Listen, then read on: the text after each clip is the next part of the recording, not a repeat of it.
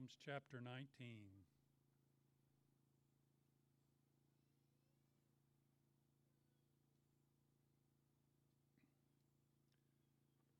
I guess I should turn there as well.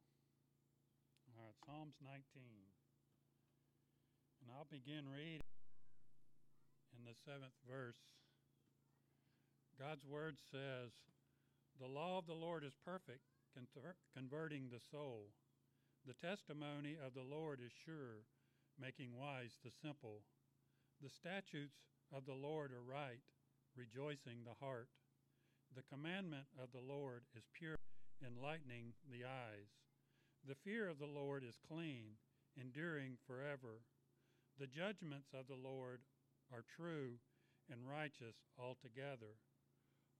More to be desired are they than gold, yea, than much fine gold, sweeter also than honey and honeycomb. Moreover, by them is thy servant warned, and in keeping of them there is great reward. Who can understand his errors? Cleanse thou me from secret faults. Keep back thy servant also from presumptuous sins. Let them not have dominion over me. Then shall I be upright, and I shall be innocent from the great transgression. Let the words of my mouth and the meditation of my heart be acceptable in thy sight, O Lord, my strength and my Redeemer." Let's pray. Father, again, we do thank you and we praise you and we honor you that you are our strength and our, our Redeemer, and you're our Lord. Father, we just thank you for that, and we thank you that you've given us your will and the, and the law and your commandments for our lives. And Father, we thank you that you've empowered us by your Holy Spirit to live by those things. And Father, we thank you most of all that you've provided the sacrifice that we could not provide for ourselves for our sin. And we thank you for Jesus, our Christ, who has died for our sins. Father, we thank you. And we praise you. And Father, we want to worship you today. And we ask that you would be glorified and honored in everything that we do, in the singing and the reading of your word, and the preaching of your word, and the singing of your word. Father, we just thank you and we praise you for all that you do. In Jesus' name, amen. All right, please remain standing for our first song.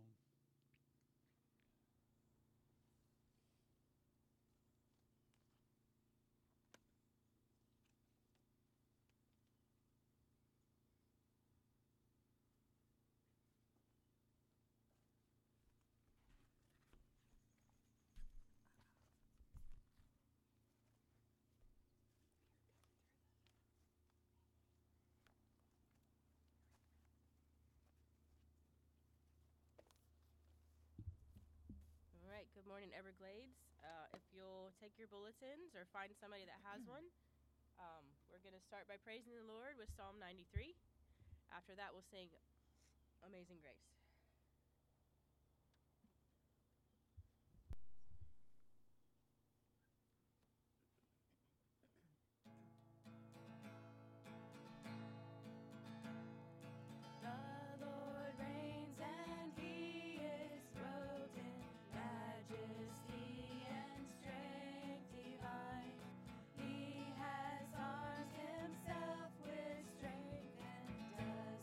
Splendor flows.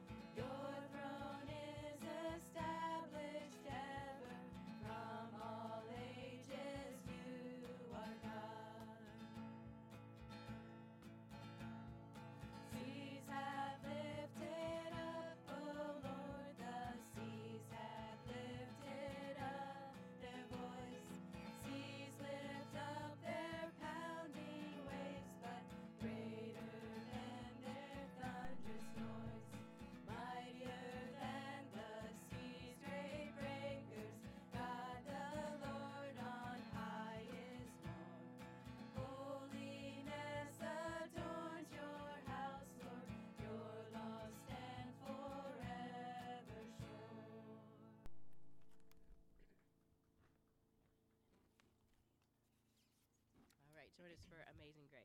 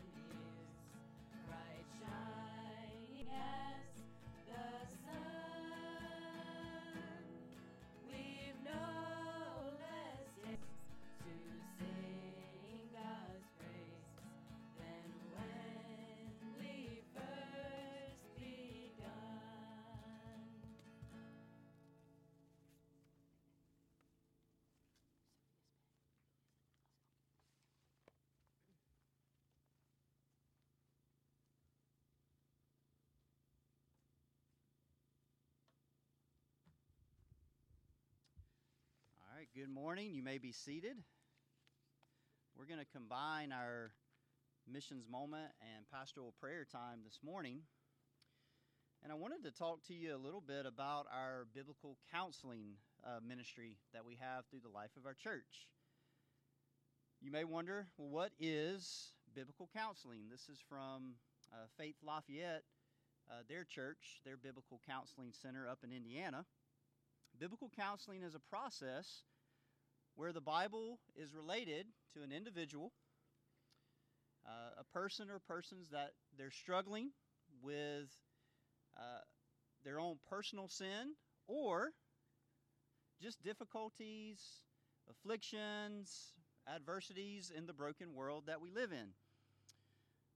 Praying that there would be genuine change in the inner person for the glory of God and the praise of God and for their spiritual good. So here in the life of Everglades, we have been blessed to have a counseling ministry for over fifteen years now. Hundreds of people have been helped through the love and truth of Jesus Christ. Whether it's been you know, marriage counseling, uh, parenting, struggling with grief, ad- addictions, depression, worry, anxiety, and the list goes on and on, right? There's so many things that we struggle with uh, in our lives. So our heart's desire has been and is to minister the love and truth, the gospel of Jesus Christ to a lost and dying world. So thinking about our own families, thinking about our church family, thinking about our community, thinking about Africa. What does it look like uh, to counsel people from the Word of God? So as a church, we believe that the greatest counselor is God. There's no greater counselor than God. We be, we believe that the greatest counseling resource would be the Bible. that God's word is sufficient, and that we, as his people, are commanded to love uh, people where they're at and to point them to Christ, to disciple them, to counsel them. Second Peter one three says, his divine power has granted to us all things that pertain to life and godliness. I'll read that again. His divine power has granted to us all things that pertain to life and godliness. So no matter what you may be going through, God, his word, his grace, his truth, his spirit, spirit is sufficient to help you. Romans fifteen fourteen says, the Apostle Paul speaking to the believers there at Rome, I myself am satisfied about you, my brothers, that you yourselves are full of goodness, that they were filled with the goodness of Jesus. You are filled with all knowledge. They had the knowledge of Jesus. And you are able, you are able to instruct one another. God equips us for the task at hand. Now, how can we, you, be a part of this biblical counseling ministry? Well, there's several ways. Number one, we always need prayer warriors. So if you haven't been praying for our biblical counseling ministry, I would encourage you to start.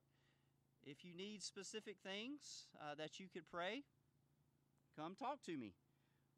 If you have things that you would like for us to be praying about, let us know. We have counseling resources at the well each and every week. So all the little books that are set up over there, they're wonderful little resources.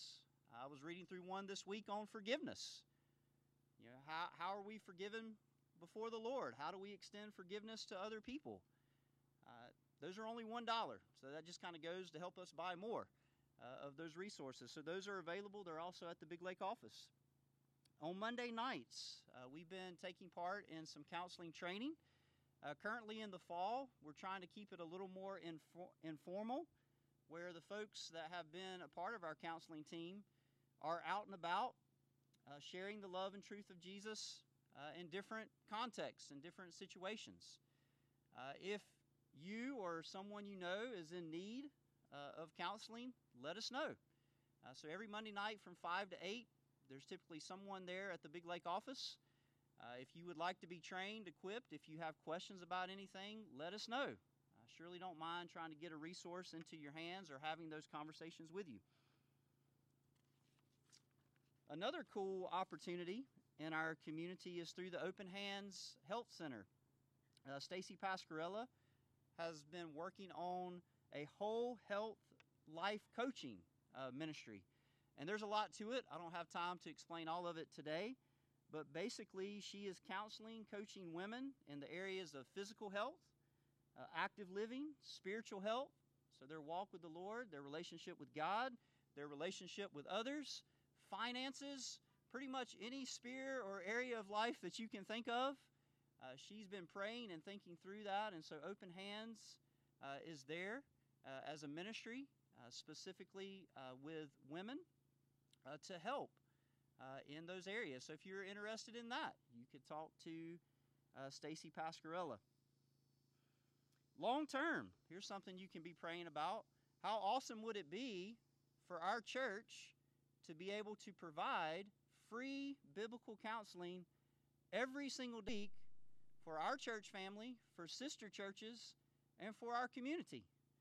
And then to train and equip men and women to go to the ends of the earth knowing how to take God's word and share it with people to encourage them, to strengthen them in the faith, or to point them to faith in Christ. So pray that God would give us you know, more opportunities and that we would be found faithful in that. Last thing that I'll say, don't let the, the term or the word counseling scare you. Uh, I think in our, our world, our culture, our context, we, we think counseling and we have this image in our mind, well, I could never do that.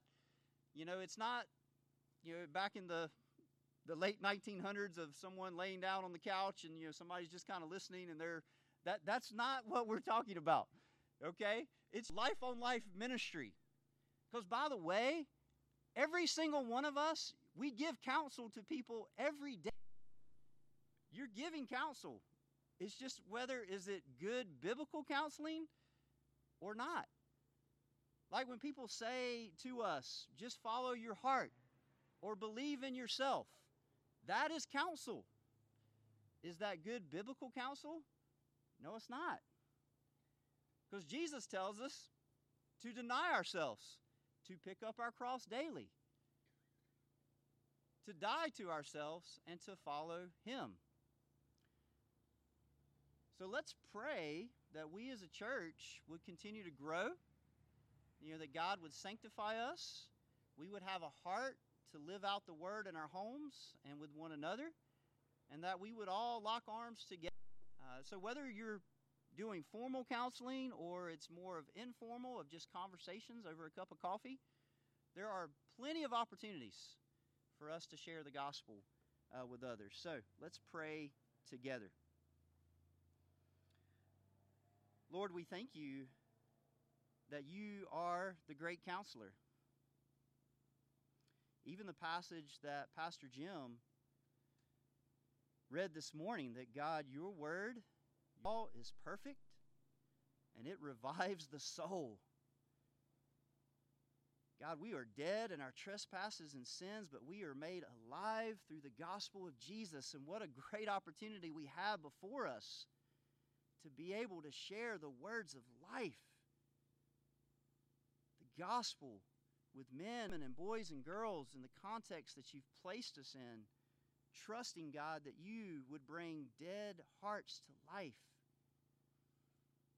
And then we know from that verse that your word, it's sure. It's a sure foundation, and it makes wise the simple.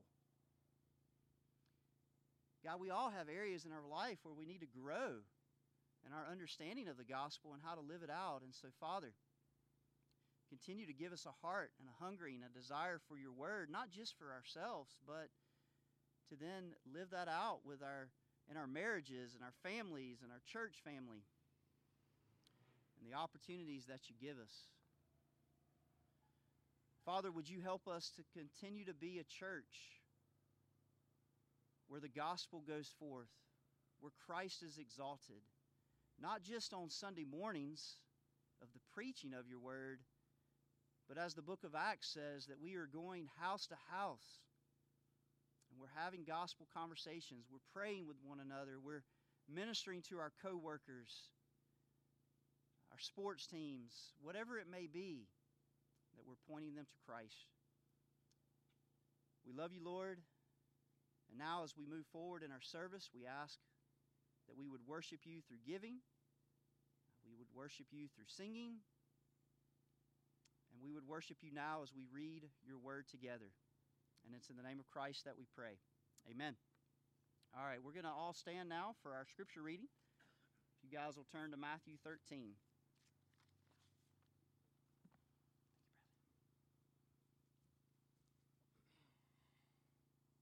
Good morning. Um, we're going to be in Matthew thirteen, verses one through fifty-eight.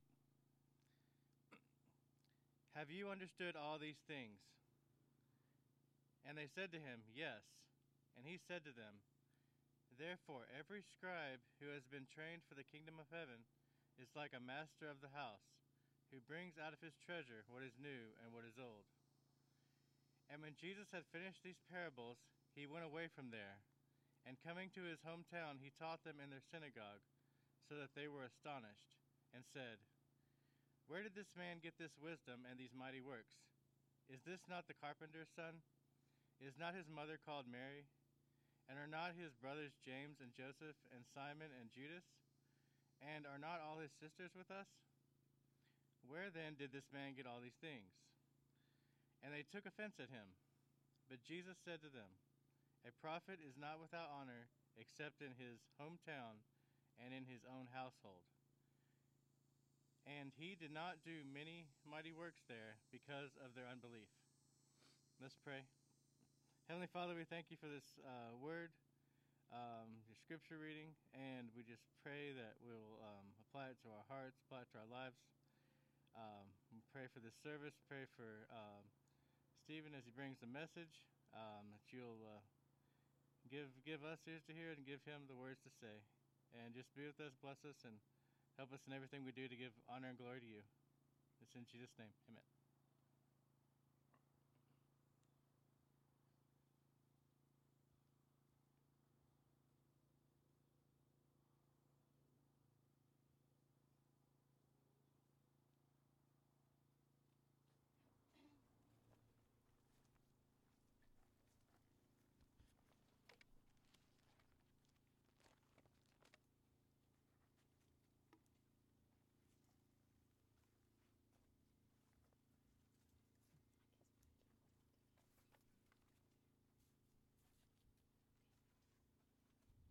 All right, please sing with us, He Leadeth Me.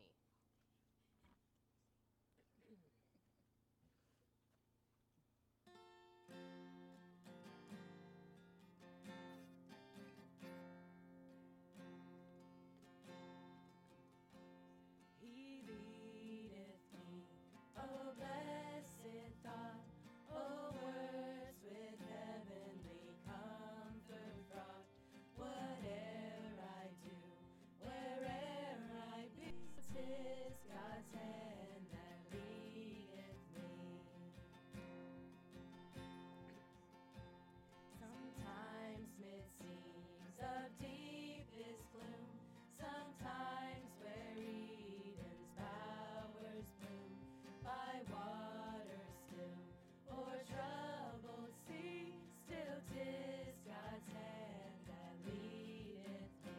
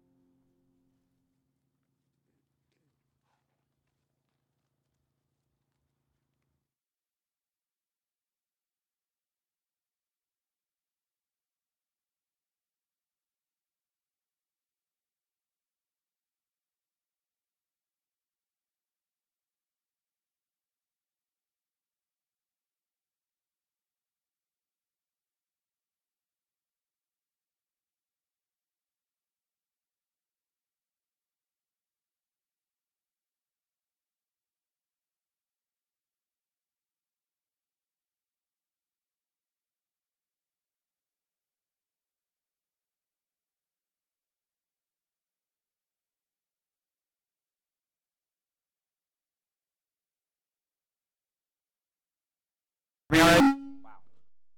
Everybody's awake now.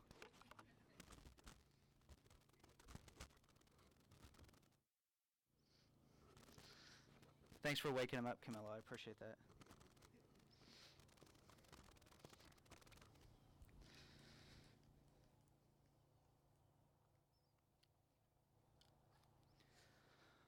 All right, good morning, Everglades. If you all would go ahead and uh, get out your Bibles, turn in your Bibles to the book of James. Uh, last time I had the opportunity to preach here, I was able to preach through James chapter one, one through eighteen. I'm just going to pick up with verse nineteen, and hopefully we'll get through verse twenty-two. So you can go ahead and turn your Bibles there right now.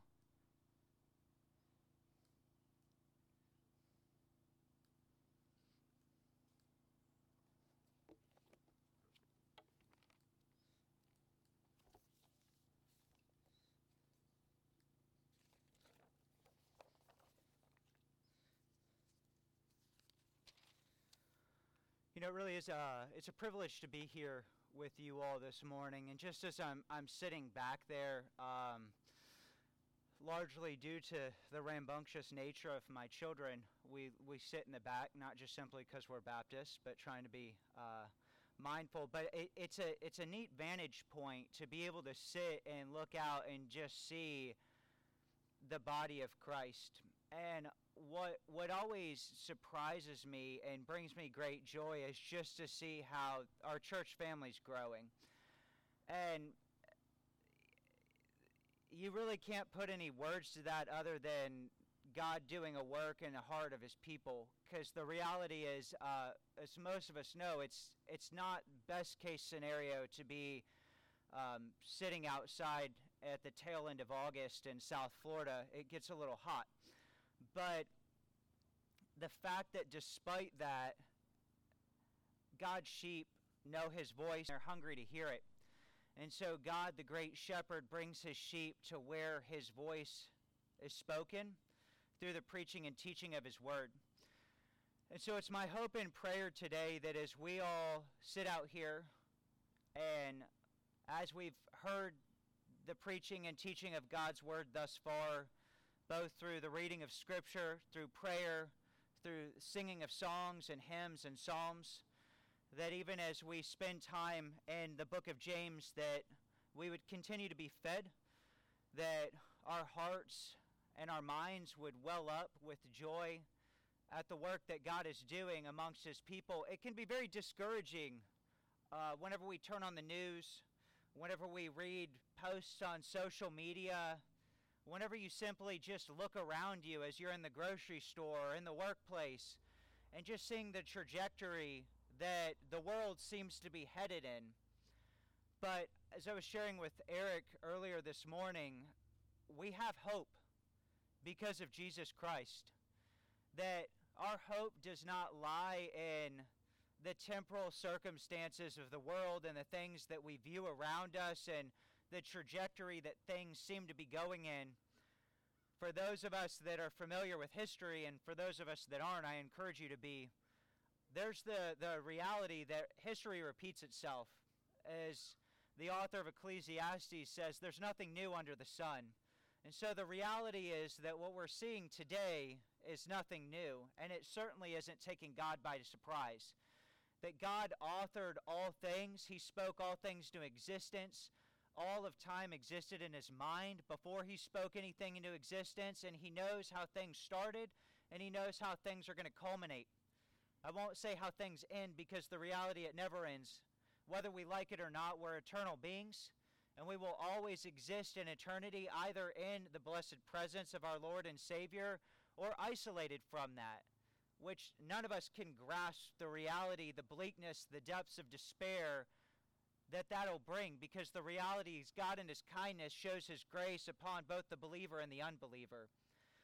So I know this is kind of a long-winded introduction, but as I sit back there and I see the body of Christ growing, and I know that I have the opportunity to come up here and be a steward of God's word, uh, one, there's a joy that wells up in my heart to be able to steward God's word, God's word to his people.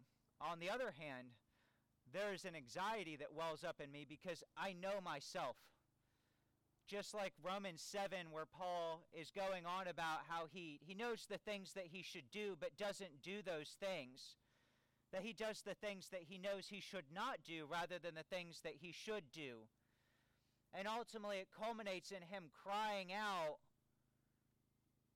in my words, "Woe is me. What am I going to do?" and he acknowledges, but Jesus Christ. So I can have peace of mind knowing that I'm a finite person, that I'm sinful. I certainly am not perfect, and everything that I'm going to share with you all, I'm preaching to the choir. It's equally as applicable to myself. But I that God, despite myself, through his Spirit, will allow the preaching and teaching of his word to go forth and impact our lives. So before we get into the text, if you all will join me in prayer, I would appreciate that. God, I thank you for the opportunity to sit outside, Lord, and one, be able to witness the way that you've revealed yourself through the things that you've made, Lord. As we look around at the trees and the grass, the birds of the air, the flowers of the field, Lord, you have revealed yourself, that your truth, your goodness, and your beauty is manifest in the things that you've made. But Lord, we acknowledge that that'll only take us so far, Lord, that ultimately we need the truth of your word. We need the gospel as revealed through your word to be spoken, Lord, so that hearts may be changed, that the reality of your truth, beauty, and goodness manifests itself in the person and work of Jesus Christ, Lord. So I pray that our hard hearts, though perhaps not intentionally, Lord, our hearts are hard because of sin, that you'd use this time to soften them, Lord. Whether we remain dead in our sin, Lord, or we are in Christ, but Lord, our hearts grow cold because of the sin nature we still struggle with, I pray that you would cast that off, Lord, and through your Spirit, that you would bring us from death to life, that you would awaken our dull hearts and our dull minds to the reality, Lord, of who you are. I pray that you would allow what I speak today not be spoken as, as dead words, but as reality spoken to the reality that we live in, Lord. So I pray that you would have your way despite myself, that you would be glorified, and that, Lord, we would live in response to the truth of your word. We thank you. In Christ's name we pray. Amen. So as I said last time I had the opportunity to preach, I preached through James one, one through eighteen, and I'd like to pick up with those verses. I'm going to read through all of James chapter one, just for those of us that were here last time, just to get the context in our mind, and then we'll pick up with the following verses. So I'm going to be reading through the English Standard Version, James chapter one. James, a servant of God and of the Lord Jesus Christ, to the twelve tribes in the dispersion, greetings. Count it all joy, my brothers, when you meet trials of various kinds, for you know that the testing of your faith produces steadfastness. And let steadfastness have its full effect, that you may be perfect and complete, lacking in nothing. If any of you lacks wisdom, let him ask God, who gives generously to all without reproach, and it will be given him. But let him ask in faith with no doubting, for the one who doubts is like the wave of the sea that is driven and tossed by the wind. For that person must not suppose that he will receive anything from the Lord. He is a double-minded man, unstable in all his ways. Let the lowly brother boast in his exaltation, and the rich in his humiliation, because like the flower of the grass he will pass away.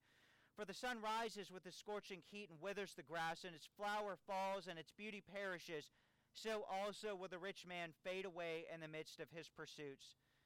Blessed is the man who remains steadfast under trial. For when he has stood the test, he will receive the crown of life which God has promised to those who love him. Let no one say when he is tempted, I am being tempted by God, for God cannot be tempted with evil, and he himself tempts no one. But each person is tempted and enticed by his own desire. Then desire, when it has conceived, gives birth to sin, and sin, when it is fully grown, brings forth death. Do not be deceived, my beloved brothers. Every good gift and every perfect gift is from above, coming down from the Father of lights, with whom there is no variation or shadow due to change. Of his own will he brought us forth by the word of truth, that we should be a kind of first fruits of his creatures. Know this, my beloved brothers, let every person be quick to hear, slow to speak, slow to anger. For the anger of a man does not produce the righteousness of God. Therefore, put away all filthiness and rampant wickedness, and receive with meekness the implanted word, which is able to save your souls. But be doers of the word, and not hearers only, deceiving yourselves. For if anyone is a hearer of the word and not a doer, he is like a man who looks intently at his natural face in a mirror. For he looks at himself and goes away, and at once forgets what he was like. But the one who looks into the perfect law, the law of liberty, and perseveres, being no hearer who forgets, but a doer who acts, he will be blessed in his doing. If anyone thinks he is religious and does not bridle his tongue but deceives his heart, this person's religion is worthless. Religion that is pure and undefiled before God the Father is to visit orphans and widows in their affliction and to keep oneself unstained from the world. God, again, I just pray that you would help us as we work through James chapter one, Lord, to just understand your word as you would have us understand it and therefore rightly apply it to our lives, Lord. We thank you that your word is living and active, that time holds no bearing on it, and so I pray that you would just quicken our hearts to learn. In Jesus' name, amen. So just to do a brief recap, and I will try to be brief. I can't help but whenever I start to dig in, I, I just want... I want everything in context, and though I've walked through these initial verses, it's like there's so much there, and I don't want anybody to miss it, but we're finite beings, and time has bearing on us, so I, I won't be long-winded. But just to recap, verses one through eighteen, James, the brother of Jesus, is the one writing this letter to the church that has been dispersed because of persecution, both the, the Jews and the Gentiles, due to Rome and due to Uh, the Jewish authorities have been persecuting Christians, and therefore they have been spread abroad, which was really the culmination and the fulfillment of what God told the disciples to go therefore unto all the nations and to spread the gospel. And God used and uses persecution, suffering, hardship, as James puts it, trials in our lives to fulfill his purpose. And so James is writing this letter to encourage these believers, to guide them, to shepherd them in the midst of these trials that they are facing. And he's reminding them to not place their hope on their temporal circumstances, whatever that may be, positive in the, the riches, the prosperity that God has given them, or to the lowly state they find themselves in because of the hardship they're facing, that their their hope is not based on their circumstances, their surrounding, but their hope is based in the character of God, as he has revealed himself, as has culminated in the person and work of Jesus Christ. They find hope because Christ is our hope, that Christ is the one that is going before them and providing for them. God is the one that, despite their testing, is the one helping them to remain steadfast and to persevere. And so James is admonishing the church, both then and now, to not derive your hope on your circumstances, but on the work of God as he has revealed himself through his word. And that is where we turn today, is to be reminded of the need for God's word. As I was studying this, John MacArthur put it in his commentary on these passages helpfully, that these verses in chapter one really present three tests, so to speak, three barometers for believers to evaluate their walk with the Lord. He says in verse one through twelve is one of the tests that we have, one of the litmus tests we can look at at our walk with the Lord, is our response to trials. How do we respond to the trials and the testing that we face in our life? Are we, we walking as ones that have hope in the, the, the work of, of Jesus Christ? Or are we ones that are basing our hope on our temporal circumstances? Verses thirteen through eighteen show their response, our response to temptation. How are we responding to the temptation we find in our lives? Are we blaming God for this temptation?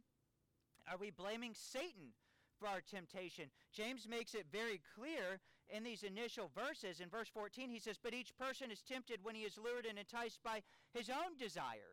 That our temptation oftentimes arises out of our own sin nature. That's at least the platform for testing to take place. And ultimately, temptation takes place at the hand of sin and, and, and the work of, of Satan. But God allows that, just as he did in Job's life, to test us, to purify us, to sanctify us.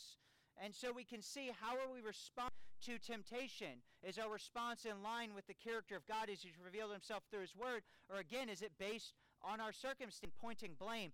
Lastly, verses nineteen through twenty-seven, their response, our response to the truth revealed in God's word. And that's where we're going to be spending most of our time, is it's really helpful to understand the context of James is constantly pointing the church back to God's word. And we need to remember, for the church at that time, that would have largely been found in the Old Testament, that the apostles are pointing the church back to Scripture and the work of Jesus Christ as revealed in the Old Testament.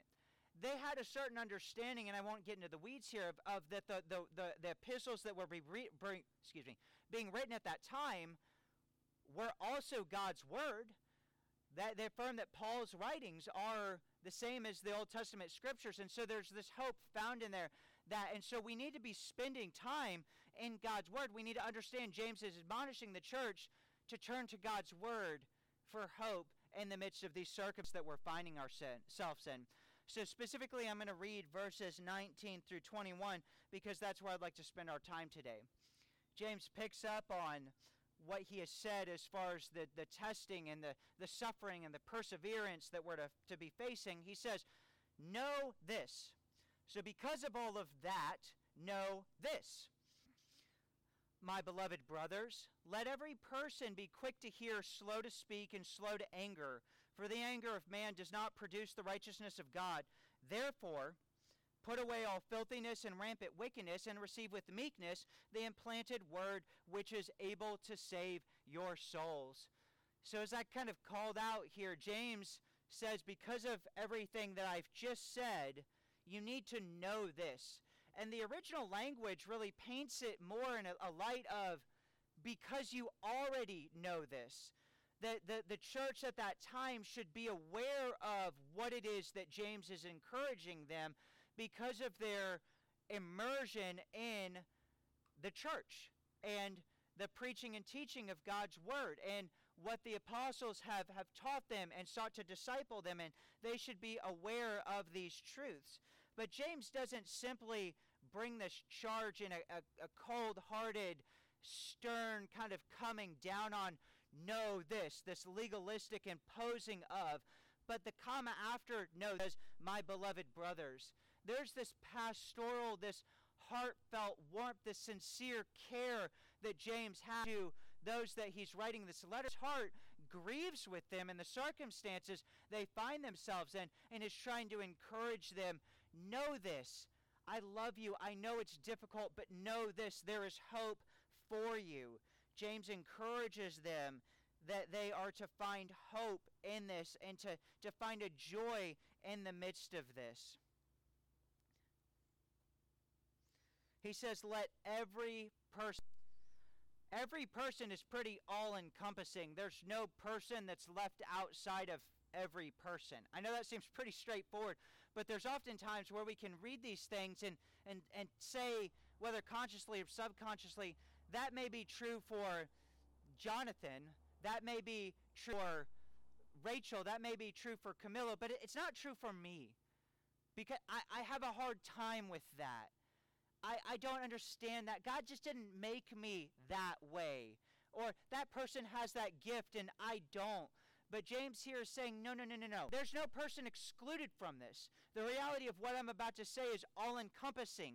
Nobody is exempt from it. And both the hope that is communicated through this and the command that is communicated through this, the responsibility that is communicated through this, nobody is exempt from that. So what is it that James is wanting us to find hope in? What is it he's telling every person? He's telling them to be quick to hear and slow to speak and slow to anger. What does that mean? I mean, on, on the one hand, we take that at face value, and it, it's really relatively straightforward. We need to be quick to hear, quick to listen, slow to speak, don't open your mouth so fast, and slow to become angry. Don't don't get angry. But it, it kind of seems disconjointed from the rest of the context that we can read James, and it kind of seems like he's going almost verse by verse, almost like the Proverbs of like, here's a thought, here's a thought, here's a thought, here's a thought, and it seems disconjointed. But the reality is we're going to jump down to verse twenty-one, and there's a thread that ties all of this together. Both verses nineteen through twenty-one all of chapter one, all of the Epistle of James, and all of Scripture. And so in verse twenty-one, if you'll jump ahead with me, he says, "Therefore put away all filthiness and rampant wickedness, and receive with meekness the implanted word, which is able to save your souls."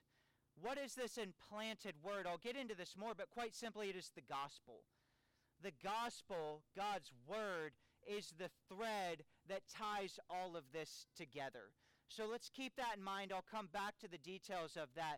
But James is saying, know this, because you know this about God's word, my beloved brother, let every person be quick to hear, slow to speak, and slow to be angry. Quick to hear what? God's word. Slow to speak what? God's word. Slow to become angry, slow to anger over what? God's word. That's what James is admonishing these believers, is there's the the straightforward application of that, and then there's the deeper application of that centered around the word of God. Romans ten seventeen says, "So faith comes from hearing, and hearing through the word of Christ." This is what James is admonishing them. Let's be quick to hear. Quick to hear the word of Christ, because that is where everything that was said before and the preceding verses, you find hope in the character of God, where you learn theology. Theology is simply the teaching of who God is. God's word helps us teach and understand who God is, and therefore our lives conform to that truth. Whether we like it or not, everybody is a theologian. Everybody has a belief about God, whether they are a professing, professing atheist, whether a Christian, whether they're a Muslim, whether they're a pantheist, what to call it. There is a belief about who God is, and either it's right or it's wrong. In order for us to rightly understand who God is and therefore have our lives conform to that, we need to spend time hearing God's word. And the reason why hearing precedes speaking or reacting is because we need time to process that. We need time to wrestle that. We need time for God's word to not only resonate cognitively in our mind, but ultimately sink down into our heart. Because the reality is, God has created man to be a holistic being. We're not simply bobbleheads walking around with a big old head, a big old brain on a tiny little body, and everything is meant to be intellectually received. We don't simply learn through the implanting of words and phrases and memorization, that ultimately for us to truly learn what we've cognitively processed, intellectually received, needs to sink into our hearts and resonate with our beings. It needs to be manifest in our gut, where we react out of that, not simply head knowledge. We need heart knowledge, but you cannot have heart knowledge without first having it in your head. And so James is saying you need to hear, you need to process, you need to be slow to speak so you can process. And then when you do speak, you speak out of what has manifested itself in you, the implanted word, not simply Stephen's finite man-centered wisdom that I just hope is on the right mark. How often do we do that? Just like Pastor Eric was saying, we give counsel all the time. How often slow down and make sure prayerfully through reflection that what we're speaking is truth? Now, we can't always, in the midst of a moment, you have a friend that is on the phone with you or face-to-face with you, and they're distraught and broken over the reality of the circumstances they're faced, whether they a loss of a loved one, whether a young person that has just had their heart broken over this person that they thought was their one true love, whether it's the person dealing with depression and struggling to find their purpose in life. We can't always focus on the negative. Whether it's the person that's caught up in sin, and in their eyes, they're on this mountaintop of everything is awesome, to quote the Lego song. But the reality is everything is not awesome, that you see in their life this blaring contradiction that is going to cause them to stumble. How often do we flippantly give counsel? We need to speak a fit word in season and out of season, but we need to have God's word so saturated in our lives that when we speak, when we're quick to hear, we slow down, we reflect, we pray quickly, and we speak. Or there's times where we simply need to say in a moment, I don't know. I hear you. I would like to speak to that. Can you give me a day or two? Can we meet again in a week to discuss this rather than just flippantly speaking? So there's there's a both and. You're able to respond quickly, and therefore you need to be prepared in season and out of season. But there's also a time to slow down and circle back around with, so you speak out of the reality of what God would have spoken to the situation. He's gracious, but we also need to be good stewards of what it is that God has entrusted us to. So we need to be slow to speak, because we can't listen if we're speaking. If you're now, now there's some people that that can be guilty of um, interjecting. A person hasn't completed a thought and they're already starting to say something. So those people, shh, slow down. Let somebody finish their thought. I think more often though, we can be guilty of somebody speaking, and our mouth may be closed. We may smile and nod. But the reality is thinking about what we're going to speak. I'm preaching to the choir here. I struggle with this. Part of it, I want to help people. I think a lot of times it's out of a good heart motive. Somebody says something and you latch on to that because there's something that comes to mind that you think could be helpful and you want to speak to that. But before you know it, they've been speaking for another minute or five or ten, and you're still focused on this thing that they said five minutes ago because you're so fixated on it. Where there's people... Pastor Jim's, I don't mean to put you on the spot. There's other people that have this gift of just being slow, and you can tell they're really listening. They're really processing what's being said. There's certain people I look around and I think those people have that gift. Some of us struggle with that, and that's okay. But we need to seek to cultivate that, to actually listen and allow the Lord to shepherd what it is we're going to speak in that moment, not think, this is what it is. This is what they need to hear, but allow God to help us walk through that. And it takes time. It takes effort, practice, but we need to be sure that thinking is not on our mind. Speaking is not on our mind and not on our lips, but that we are hearing, especially when it comes to God's word. Okay? So that brings me to my next thought. We cannot listen when speaking is on our minds. This sounds like what I just said, but what I mean is daydreaming.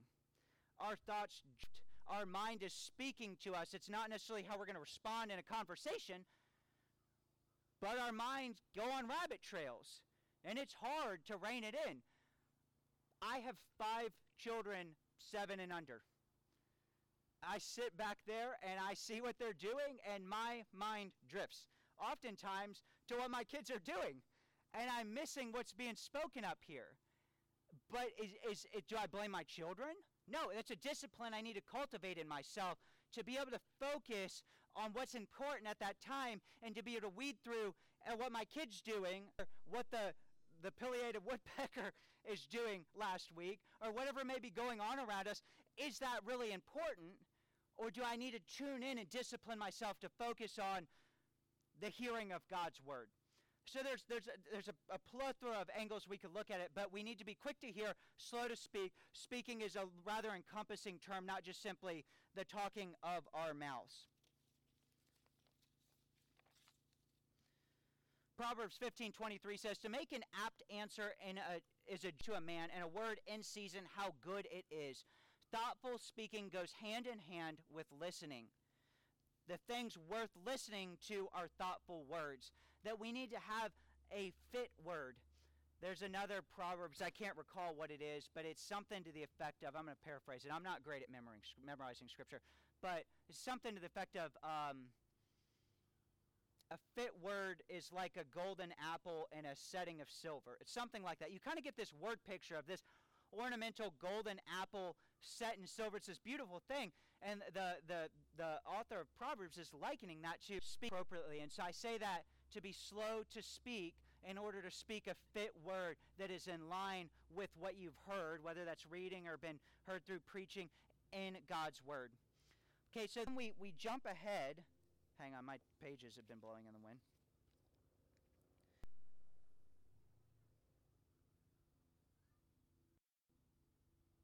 I'm sorry, I'm totally, here we go. Okay, here we go. Verse twenty. Now, verse nineteen.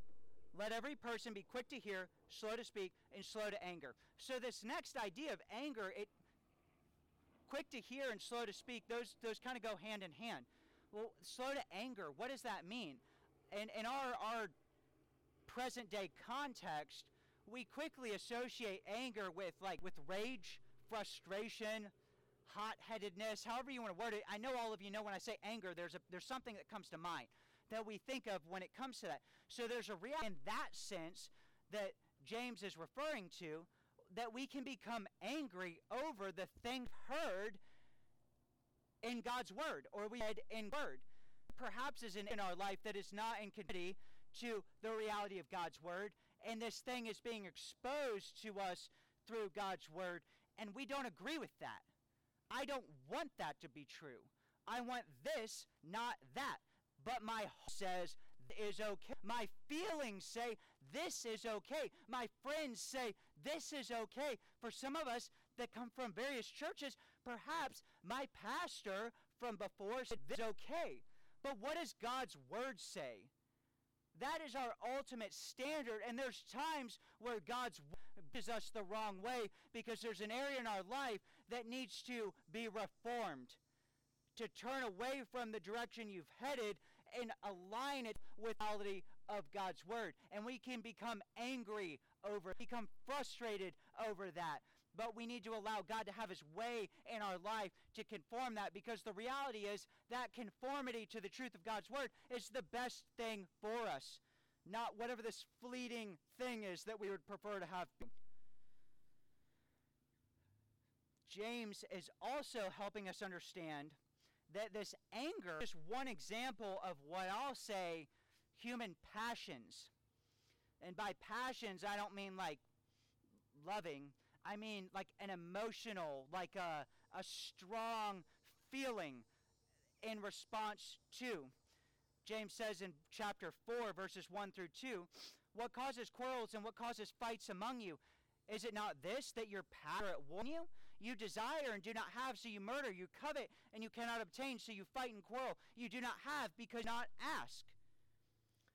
Certain verses in Proverbs, I would have us turn there and read the whole thing, but for the sake of time, I'll just call out a few verses. Verses one through two of Proverbs fifteen. A soft answer turns away wrath, but a harsh word stirs up anger. The tongue of the wise commends knowledge, but the mouth of fools pours out folly. Verse eighteen. A hot-tempered man stirs up strife, but he is slow to anger, quiets contention.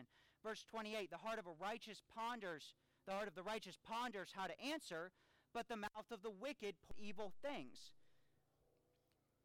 Our anger, our passions can cause us to be quick to speak and slow to, because this is how we want to respond, as I said a moment ago.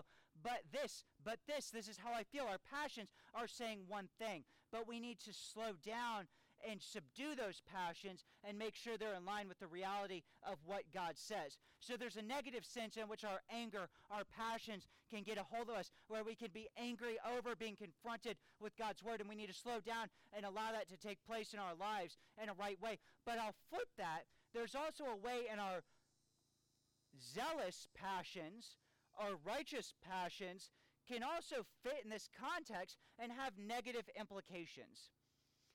There's there's a, a, a saying, it's not as popular now as it be like in the probably the two thousands, um, but whenever the Reformed tradition, Calvinism, whatever you want to call it, I just call it rightly understanding the gospel, was, was very prevalent in people understanding people's sin nature and God's sovereignty in response to that and salvation and so forth. There was this term called the cage stage. And what the cage stage referred to is people who were interested to Reformed theology, the tulip, whatever you want to call it, total depravity. I don't even need to go through all of them. Most of us are aware of it. But God's sovereignty unto salvation, people would be wake wake up to that reality. My salvation depended on me. I'm not the one. One moment, please.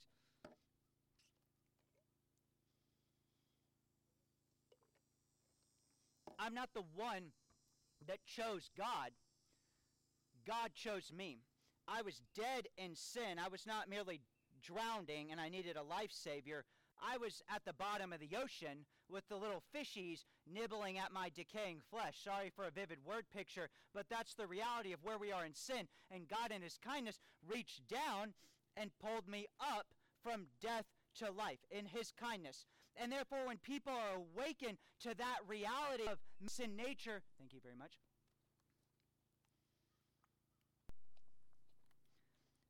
cannot choose God, but is opposed to God. There is none righteous, no, not one. No one seeks after God. And God in his kindness decided to intervene on that and pull me from death to life. They are excited. They are zealous for that. They want all their friends and their family members. They need everybody to know this is the gospel. This is what Jesus Christ has done for us, that Christ in his love made us to be reconciled to God, and it's not of my own works, but a gift of Christ. They end up in this stage, and they're they're going around to all their friends, church, and their family members, believers, are telling, you're wrong, you're wrong. You didn't choose God. God chose you. You were dead. God saved you. They're going on about this, and, and their zealousness for God, their joy at the reality of the gospel, they are speaking truth in a way that is causing division. Sometimes that needs to happen. People need to be confronted with the hard things of Scripture. However, we as believers are called to be tactful, to be patient. We are to respond to the realities of who God is in line with the character of who God is as he's revealed himself in his word. And so when we seek to speak truth, we need to make sure that we are communicating truth that's in line with the character of God. Where do we learn what's in line with the character of God? Through his word. It's, it's a circle. I could, I mean, I'm pretty much just saying the same thing over and over again. It's important for us to understand that. So my point is, and to move ahead, we need to be quick to hear God's word. Speak. Don't think about what you want to say. Don't speak. Slow down, process, and slow to anger.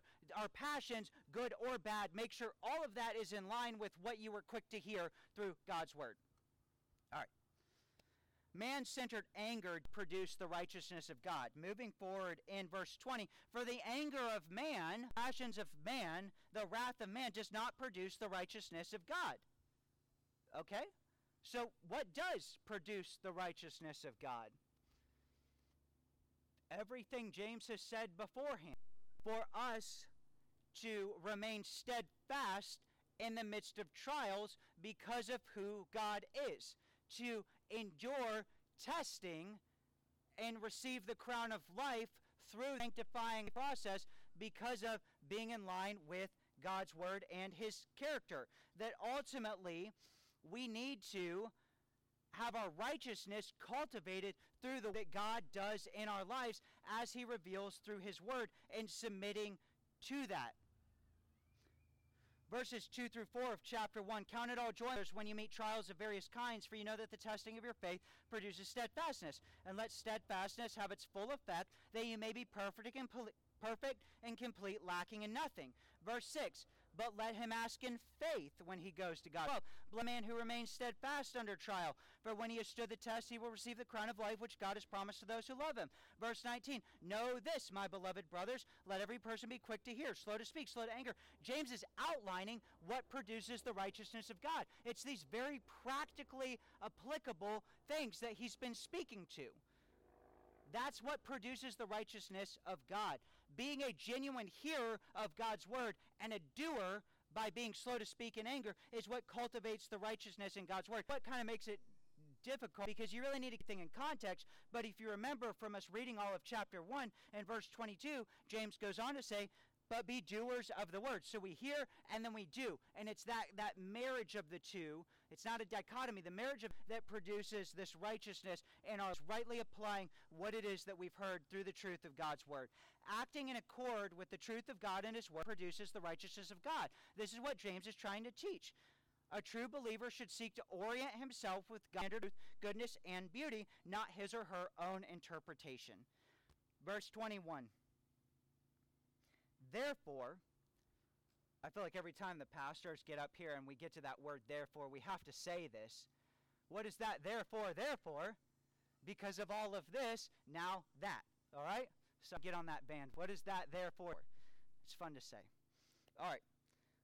Because of all of that, of what we read in verse already, the implanted word, remember this letter is written to the church. They are believers. Because of that reality, put away all filthiness and rampant wickedness, and receive with meekness the implanted word, which is able to save your souls. Again, the original context really kind of paints this picture. Because all of this is already present in your life, if you are a believer, brother, put away all filthiness and rampant wickedness, and receive with meekness the implanted word. Well, what is this filthiness and rampant wickedness? What is referred to here? Ultimately, we could get into the details of perhaps what was going on within the context of the particular churches that this letter was circulating amongst. But the reality is, it's our sin nature.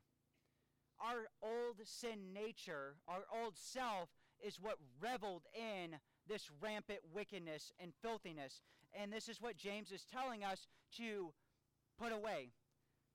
As Ephesians says, put off. Ephesians four twenty-two through twenty-four reads, put off your old self, which belongs to your former manner of life and is corrupt through deceitful desires, and to be renewed in the spirit of your minds, and to put on the new self, created after the likeness of God in true righteousness and holiness.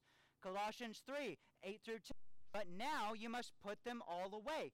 Anger, wrath, malice, slander, and obscene talk from your mouth. Do not love one another, seeing that you have put off the old self with its practices and have put on the new self, which is being renewed in the no- in knowledge after the of its creation. That's what's being referred to here is our old sin nature. Because, believer, you've been born again, don't look like your former manner of life. Don't respond in sin to being confronted with the reality of God's word, which was the very thing, by the way, that you from death to life. If it has the power to such a, a, an amazing work as bringing you from spiritual death to spiritual life, know that whatever you're being confronted with that's hard you is the best thing for you. Submit to that. Find, count it all joy when you face those trials. And let that thing produce steadfastness in your life, so that you may have the crown of life, eternal life. You may live in communion with God, your Creator. So this implanted word, as I've said, is the gospel. Gospel is a gift, and we must receive it with meekness, as James says here. What is meekness? It's, it's essentially it's humility. Receive it with humility. Receive the implant with humility, not with pride. I chose this, I caused, you stand before God and said, I'm here because of what I did. But no, by grace you have been saved through faith. It is a gift of God, not of works, lest any man should boast. That this implanted word was implanted in your heart by the gracious gift of God. So therefore receive it with humility. This reception of it is not a one and done, but you, you, you model life in a constant receiving of the gospel. Put it another way, we need to hear the gospel daily. We need to preach the gospel to ourselves daily. We need to be reminded of the gospel, the entirety of God's word, the reality of realities as found in God's word daily, because we forget. So this humility, this meekness is something we need to receive on a regular basis. So both be- be- believers and unbelievers need to hear the gospel, and I'd say in some respects, us as believers may need to hear it a little bit more, because we already know the truth. We forget it, and we need to be exempt of the truth. Our lives need to model that. So in summary, the reality of who God is and what he has accomplished is what enables believers to remain steadfast. We need what God has done and who he is. This enables us to remain steadfast, to persevere, to count it joy in the midst of trials. As verse nineteen states, these are the things that we should know. Know this. And we come to know by understanding, hearing the word of God. The Bible is how God chooses to reveal himself to mankind. There's no other way, ultimately, that God reveals himself. Can God work through means? God work through means? Absolutely. But how do we evaluate those means that we feel that God is revealing himself through? Through his word. All believers need to hear the scriptures and then live in obedience, submission to that truth.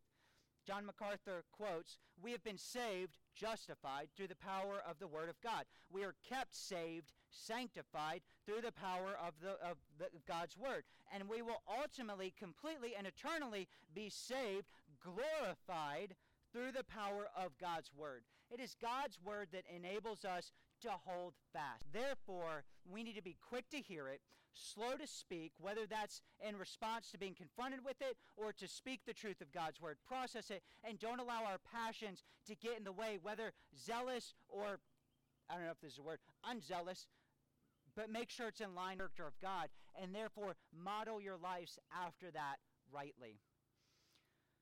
Let me close this with a word of prayer.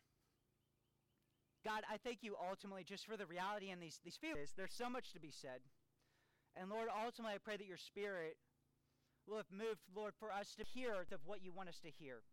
The reality that we need to read the Bible. We, we need to spend time in the Bible and not merely raking the leaves, skimming the pages, Lord, but but digging into it, both and, Lord. We need to know the entirety of your word and then dig into your word so it may sink down into our hearts, not simply in our heads, and we can live in response to that, Lord.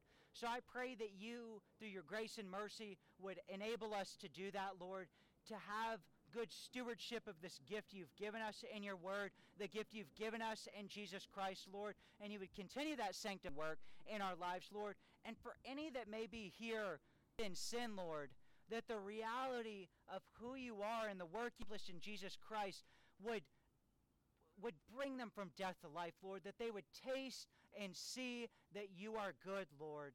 So I pray that you would have your way in our lives as we start this new week, Lord, celebrating this Lord's Day and all the things ahead of us, Lord, that we would preach the gospel to ourselves daily. We would be reminded by your grace, the reality of your reality, how you created all things, and your plan and purpose is, is what is being wrought in our lives, Lord, and we would come in submission to that, Lord, and walk in step with you and not in rebellion. We're grateful for you. In Jesus' name we pray. Amen.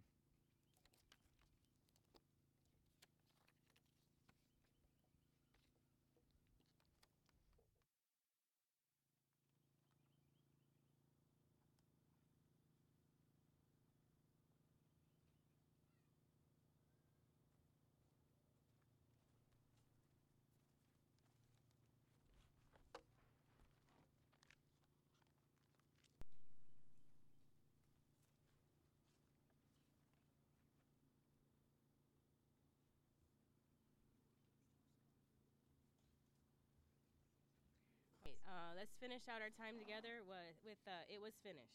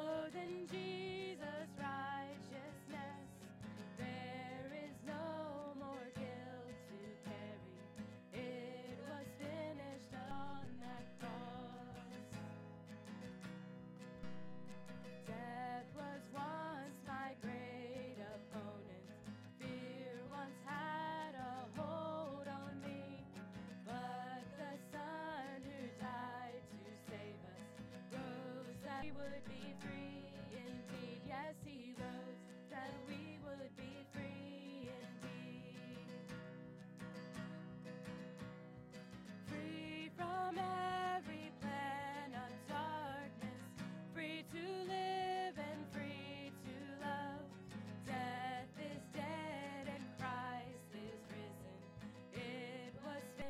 upon that cross, onward to eternal glory. To my Savior and God, I rejoice in Jesus' victory. It was finished upon that cross. It was finished upon that cross. It was finished upon that cross.